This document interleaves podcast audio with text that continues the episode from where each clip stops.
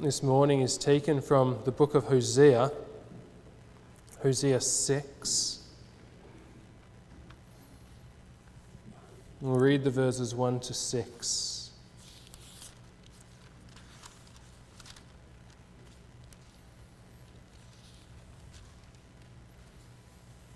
You find the book of Hosea after the book of Daniel. And following it comes Joel and then Amos.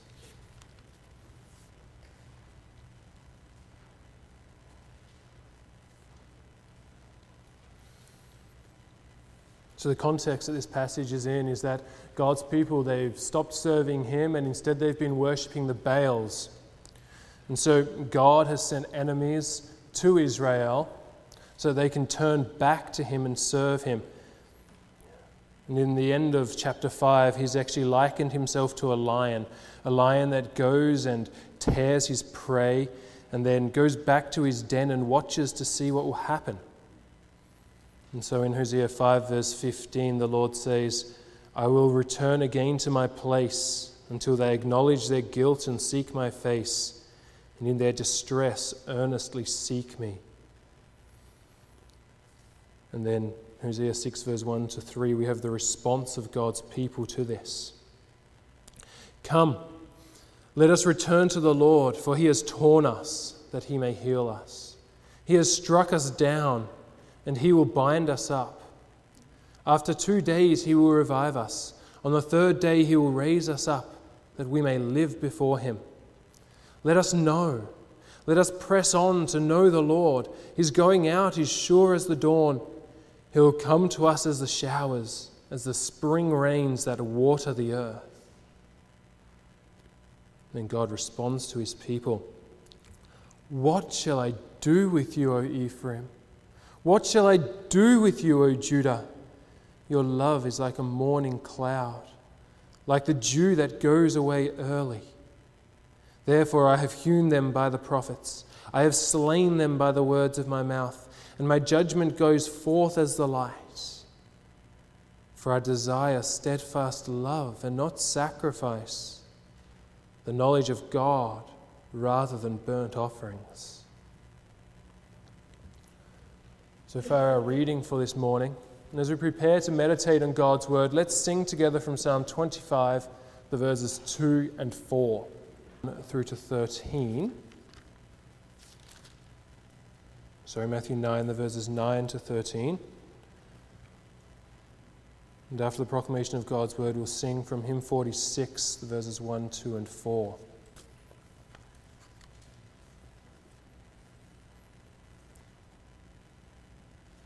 Let's read our text together.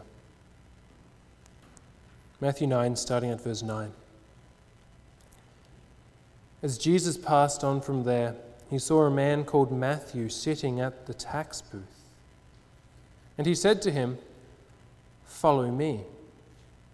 And he rose and followed him.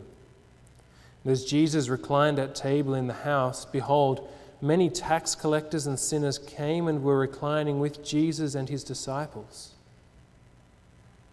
And when the Pharisees saw this, they said to his disciples, Why does your teacher eat with tax collectors and sinners? But when he heard it, he said, Those who are well have no need of a physician, but those who are sick. Go and learn what this means. I desire mercy and not sacrifice, for I came not to call the righteous, but sinners.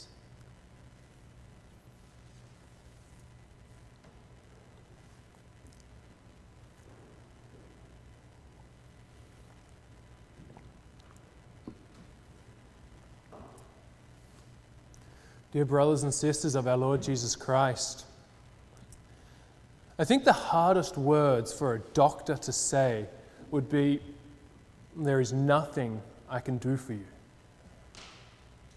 It must be the hardest thing, sitting a patient down who has come to your office and telling them, There is nothing I can do for you. It doesn't matter where I've got my degree, it doesn't matter how specialist I am, it doesn't matter how long I've been practicing for, there's nothing I can do for you. This morning, we're going to take a moment to look at the great physician, Jesus Christ. And the central message that we're going to see this morning is that the great physician never says, There is nothing I can do for you. No, the great physician, he comes to sinners, no matter how sinful they are, and he calls them to himself to find healing. And so, our theme this morning is going to be the great physician calls sinners to himself, no matter how sinful they are. I'm going to see two points. We're going to see that he makes this clear by calling a tax collector, he makes this clear by calling Pharisees. I'm not sure how many of you are following along with the liturgy. That's different than we have on the liturgy, so I'll repeat that again. The great physician calls sinners to himself, no matter how sinful they are. And we'll see that he calls a tax collector and he calls Pharisees. And so our text this morning begins with Jesus calling Matthew a tax collector to himself. Did you know that when Jesus calls Matthew, he's actually calling one of the most despised and despicable people in all of Israel to be one of his disciples? That might not be clear to us because in the text, Matthew is simply described as a tax collector, someone sitting at his tax booth. But we have to look at this man through, through the eyes of a first century Israelite and understand what it meant to be a tax collector in Israel at this time. Last week, last Sunday morning, we saw that the Israelites at this point in history were under Roman rule. They were a conquered nation.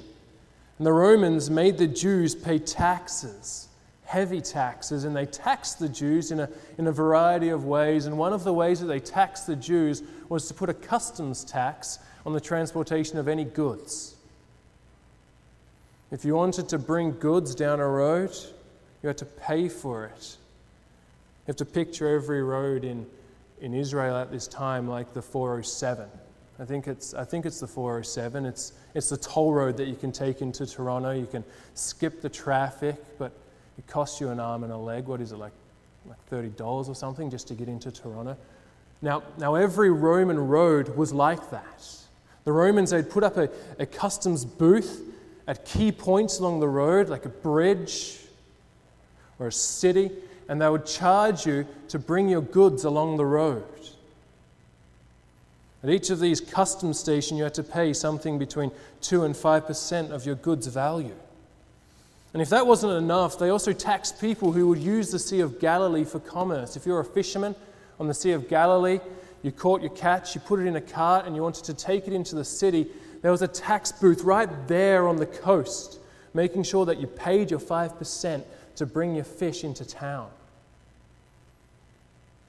And now, Matthew was most probably at this customs station that was right beside the sea, taxing the fishing industry. Mark tells us that when Jesus came past Matthew, he was beside the sea. We might say that's all good and well. Matthew was part of this tax system, but that doesn't mean that, that you should despise him. None of us like taxes, but taxes are just a part of life when we get a call from someone from, who's working for the CRA, we don't, we don't despise him just because he's calling us up. We sort of realize that he's just doing his job. But Matthew wasn't someone who was just doing his job. Tax collectors like Matthew were despised for two reasons. The first reason was that Matthew was a Jew. The Romans, they hired Jews, local Jews, to do the work of collecting the taxes for them. And so Matthew was a Jew who had collaborated with the Roman invaders. He was a traitor who, to the Jews, had sold his soul to Caesar. You might say, hey, that's a, that's a little bit hard. But literally, he has. You see, Matthew, as a tax collector, was not allowed in the synagogue. He was not allowed in the Jewish places of worship. We would say that he'd, he'd literally placed himself outside of Israel, outside of God's covenant community for the sake of money, for the sake of gain. And so that's the first thing. A tax collector was seen as a traitor.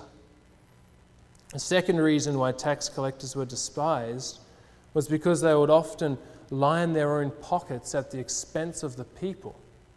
You see, it was up to the tax collector himself to determine the value of the goods. So you came to the tax station, and Matthew would look at your cart and see what you had, and he'd say, I think you have to pay this much tax. And he'd always put a little bit of, a little bit of a profit on the top for himself.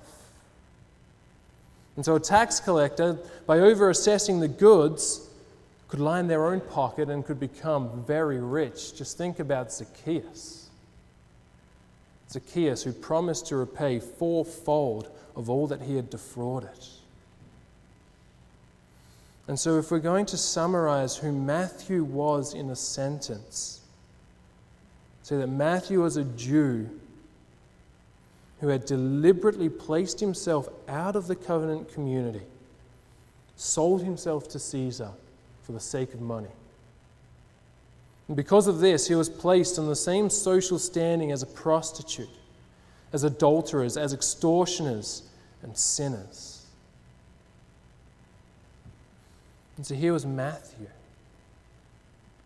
Matthew, an outcast, sitting at his tax booth. And Jesus walks up to Matthew and he says to Matthew, Follow me.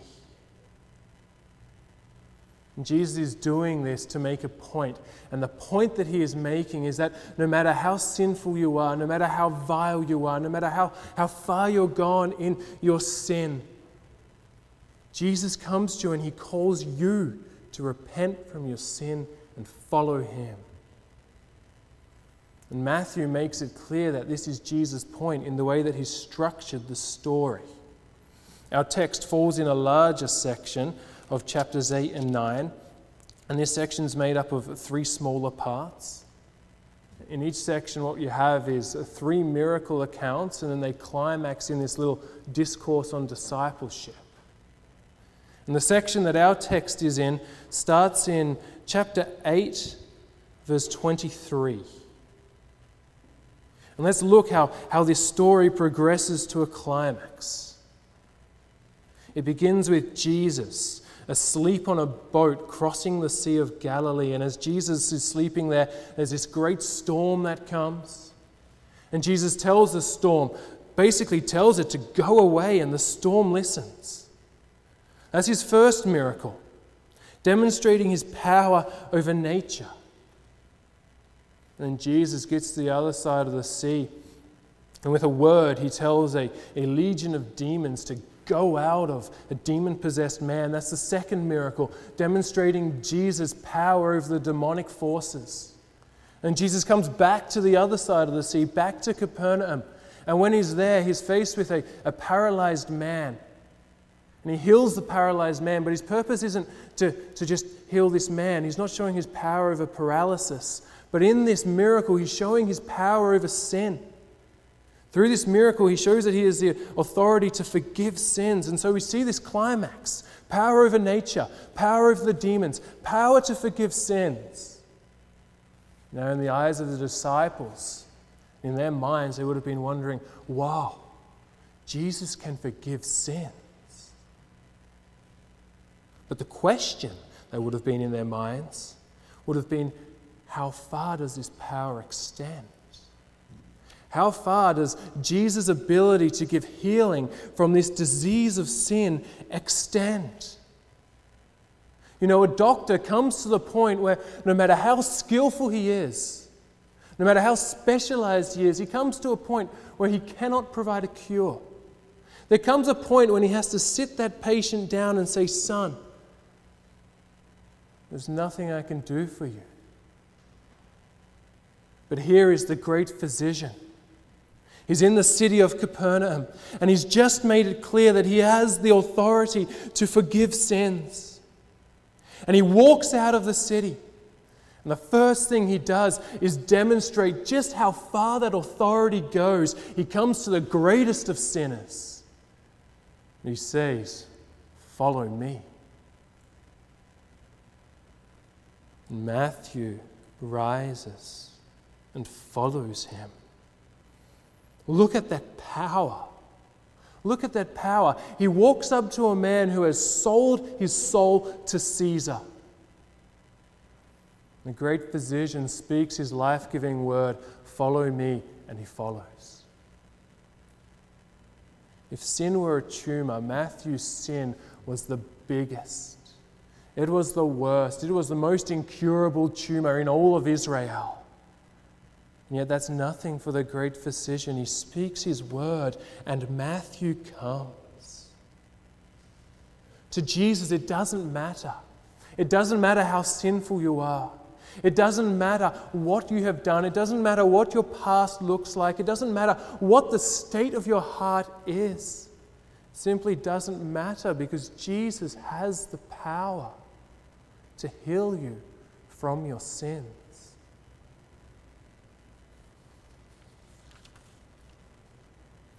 There are some of you here who feel deep down in your hearts that you are excluded from Christ's call. That Jesus might have come to call others to repentance, to call others to heaven and to live with Him for eternity, but, but not you.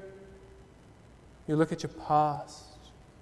You look at your own heart and you see your thoughts, you see your desires, you see what you long for, and you think, it's not for me, I'm too far gone.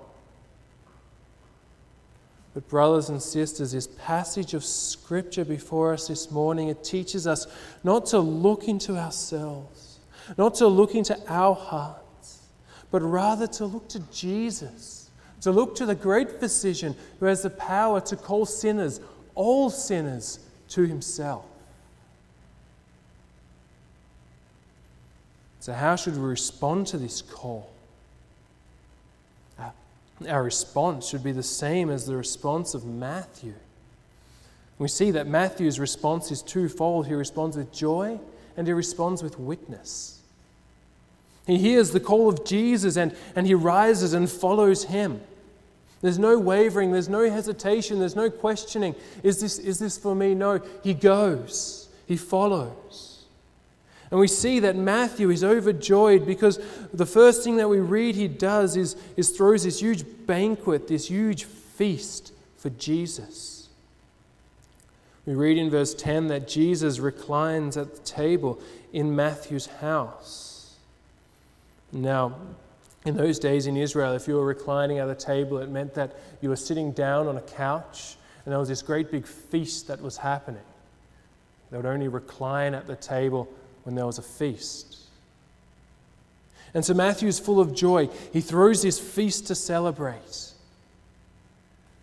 But take a look at who he shares that joy with. Look at the invite list to this feast.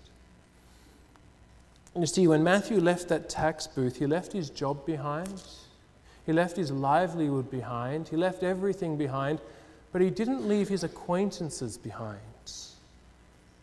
You'll find that at the feast, Jesus is invited, his disciples are invited. You expect that. But he also invites his old colleagues, the tax collectors. And he invites the sinners. Now, this word sinner has a wide range of meaning. It can be anyone who didn't keep the Pharisees' laws of purity, right down to the prostitutes and the drunks of town but these particular sinners who Matthew had invited to this feast would have been the friends that a, that a tax collector would have had, would have been his old friends from his old life. And so we see that here Matthew is not only celebrating, he's also bringing his acquaintances to meet Jesus, to meet the one who called him out of darkness into his glorious light we would see that Matthew, we would say that Matthew is witnessing. He's witnessing to those who are still locked in the life that he has left behind. And so we see that Jesus' call to follow him, it comes to each and every one of us. Now we should respond to that call with joy and with witness.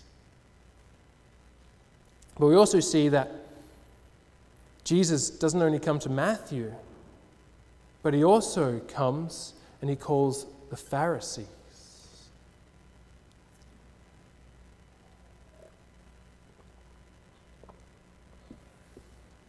Before we go into this section of our text, we should remind ourselves about who the Pharisees were. Now, the Pharisees were ordinary, everyday Jews. They weren't Levites, they weren't priests, they weren't the rulers of the people. That was the Sadducees. The Pharisees, they were just everyday Jewish people who knew the law of God really well and who taught the people God's law. They knew their Old Testament laws and they sought to obey these laws perfectly. And so, what they did, they, they took the Torah, they took the law of God, and as it were, they made more laws, like a fence all the way around it, so there was no way that they could break the Old Testament law. But what really characterized the Pharisees wasn't that they simply tried to keep the law. There was nothing wrong with that. There was nothing wrong with trying to keep God's law perfectly. Even Jesus himself said that he had come to fulfill every jot and tittle of the law. What characterized them was that they separated obedience from God's law from a heartfelt love for God and the neighbor. Just think about how we, how we read the law together earlier in this worship service. The first and the greatest commandment is to love the Lord your God with all your heart, with all your soul, and with all your mind. And, and from that love flows actions. What the Pharisees did, they just, they just focused on these actions. That was all that they focused on. Without having that, that heart attitude of love that led to the actions. And so the actions weren't actions of love, but they were just legalistic actions. They thought as long as we do this, as long as we keep this law, we're fine. It doesn't matter where our heart's at, it just matters that we obey it.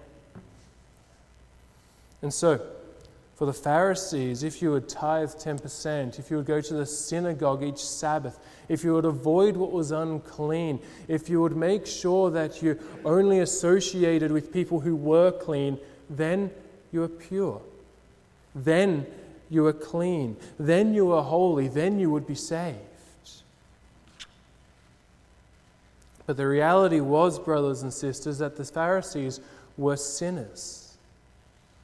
And they were sinners because they didn't have that heart of love for God and their neighbor. But the sad reality was that they couldn't see it for themselves. They were sinners, they couldn't see it. They were sick, but they didn't see their need for the physician. And so the Pharisees, they see Jesus eating with tax collectors and sinners, with unclean people, and they are horrified. They come to the disciples, and you can, you can hear the, the sneer in their voice. Why does your teacher eat with tax collectors and sinners? The Pharisees knew that the law said that you were not to associate with unclean things and unclean people. And the food that Jesus was eating was made by unclean people. So it was unclean, and the people that Jesus was sitting with were also unclean. So, in their minds, here was Jesus defiling himself by eating with them. But, brothers and sisters, let's look this morning at Jesus' response to them. Because he responds to them in such a way that shows them their sin. He responds in a way that calls them to look at their sin and to see their need for him and to see their need for healing. He wants to show them that although they were keeping the law, they were whitewashed tombs, clean on the outside, dirty on the inside. And so, firstly, he answers their question. Why does he eat with tax collectors and sinners? He gives an illustration. Those who are well have no need of a physician, but those who are sick. He's saying, I am the doctor who's come to heal people from sickness, the sickness of sin. And so, this is where you should expect to find me, sitting with my patients, showing them their need and also providing for that need. But then Jesus goes on. And this is wonderful Jesus, he goes on to prescribe for the Pharisees the very passage from his word that they needed to read so that they could understand that they also are sinners in need of healing. It's like a doctor who, who reaches into his medicine chest and, and takes out just the right medicine that that person needs. Jesus does the same. He reaches into His Word, His Word that alone can give life, and He prescribes to them a passage of Scripture that, if only they would take it, if only they would turn to it, if only they would read it with an open heart, then they would see their need for Him. It's here that we really just see the, the heart of Jesus coming out. His heart not only for, for sinners and tax collectors who blatantly live in their sin, but also for, for hypocritical, self righteous, religious people. He calls us all. He calls us all. And he says to the Pharisees, Go.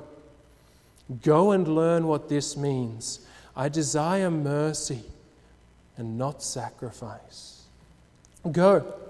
Open your scroll to Hosea 6, verse 6. If you could understand what it said there, you would see your need. You would see your need for salvation. So let's turn together to Hosea 6, verse 6. It's a passage that we read together earlier this morning. Hosea 6, verse 6.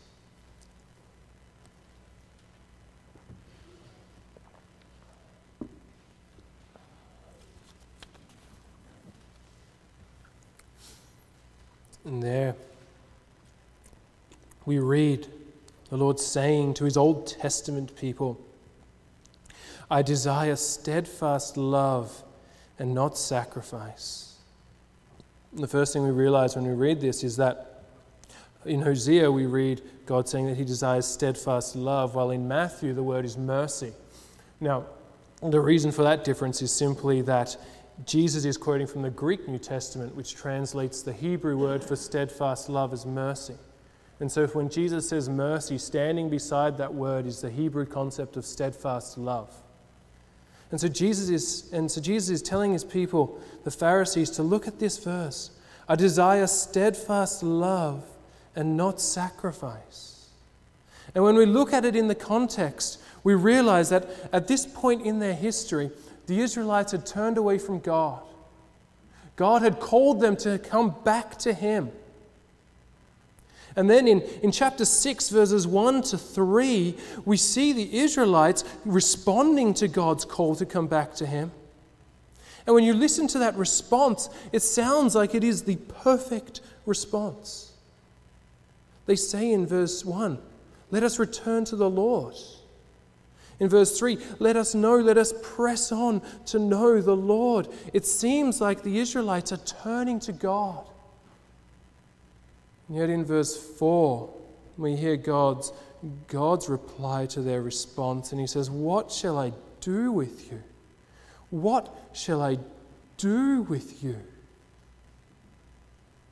You see, the response of the Israelites here in the book of Hosea, it sounds right.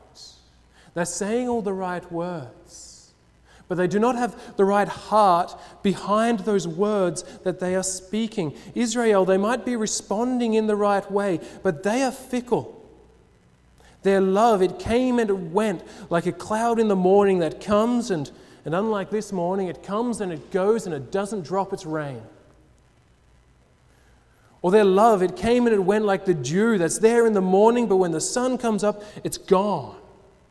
So it was with their love. They would say the right words, they would do the right actions, but it didn't come from that heart, that heart of love for God and His people.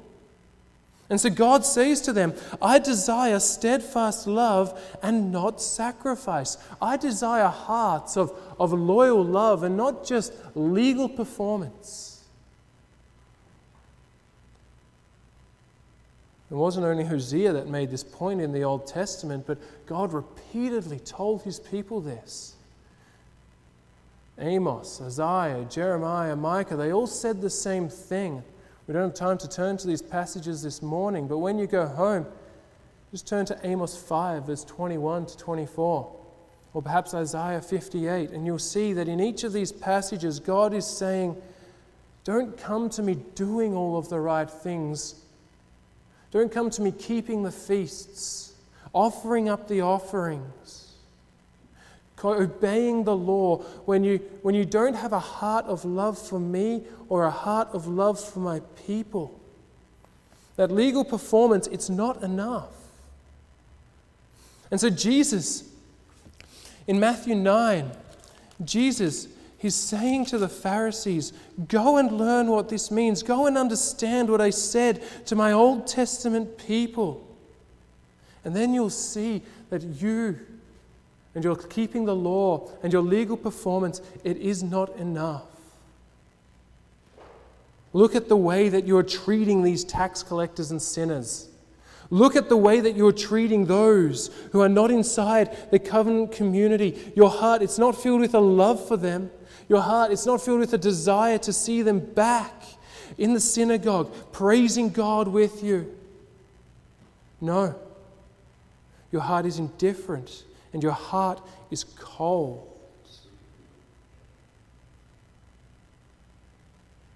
Brothers and sisters, let's just take a little moment to let this word of Jesus come to us, we also who, who are God's people, who come to church each Sunday, who have been baptized, who come here Sunday morning and Sunday afternoon, we're live streaming once again at 3:30 in the afternoon. God's people who, who do their best to keep his law. Let Jesus' words here speak to us as well. Let them show us that we also are sick and in need of a physician, because how often don't we fall short? How often do we have a heart that is just indifferent to the eternal fate, the eternal well being of our neighbors, of our colleagues, of our work friends, of our hairdressers? How often do we also have hearts that, that don't really care? And so, Hosea 6, verse 6, it, conv- it, conv- it convicts us all how far we fall short, how sinful we are, how great is our need for a Savior. And so, do you see what Jesus is doing here, brothers and sisters? He is calling the Pharisees to open up the scriptures and to see their sin for what it truly is. He is prescribing to them also the medicine of His word so that they too would stand convicted. You know what the problem of the Pharisees was? was they wouldn't take this medicine. It, wasn't, it was that they wouldn't open God's words. And so they remained blind to their sin. This becomes clear in, in Matthew 12. In Matthew 12, verse 1 to 8, Jesus is once again confronted by the Pharisees, and this time he's confronted by them because he's not keeping the Sabbath laws. And in his response to them, he points them to the exact same text, Hosea 6, verse 6. But if you look at Matthew 12, verse 7, you notice that there's a difference in the way that Jesus directs them there. He says, if you had known what this means, I desire mercy and not sacrifice, you would not have condemned the guiltless. Notice the difference there. Jesus is no longer saying, Go and learn, go and see, go and look. He's saying, If you had looked, but you haven't. If you had known, but you don't know. And so the Pharisees remain blinded by their sin. And so there's a warning there for each of us this morning to examine our hearts, to see our sin and to repent, take a hold of our Savior. But, brothers and sisters, when we are convicted of our sin, we're not to stay just looking at ourselves, but we're to look to the great physician who calls tax collectors and who calls Pharisees, who calls everyone in between. He calls us all to himself. You could just picture the Apostle Paul sitting there with Matthew, reading through this gospel, having the first copy of the gospel in his hands. The Apostle Paul, who was a Pharisee of Pharisees and to also called himself the greatest of sinners. You can just picture Paul reading our text and looking up to Matthew and saying, Matthew, you a tax collector, a despicable sinner, and me a Pharisee, a self righteous sinner, both of us both of us called by the great physician, us, you, me, and everyone in between, we're all called to follow him. Amen.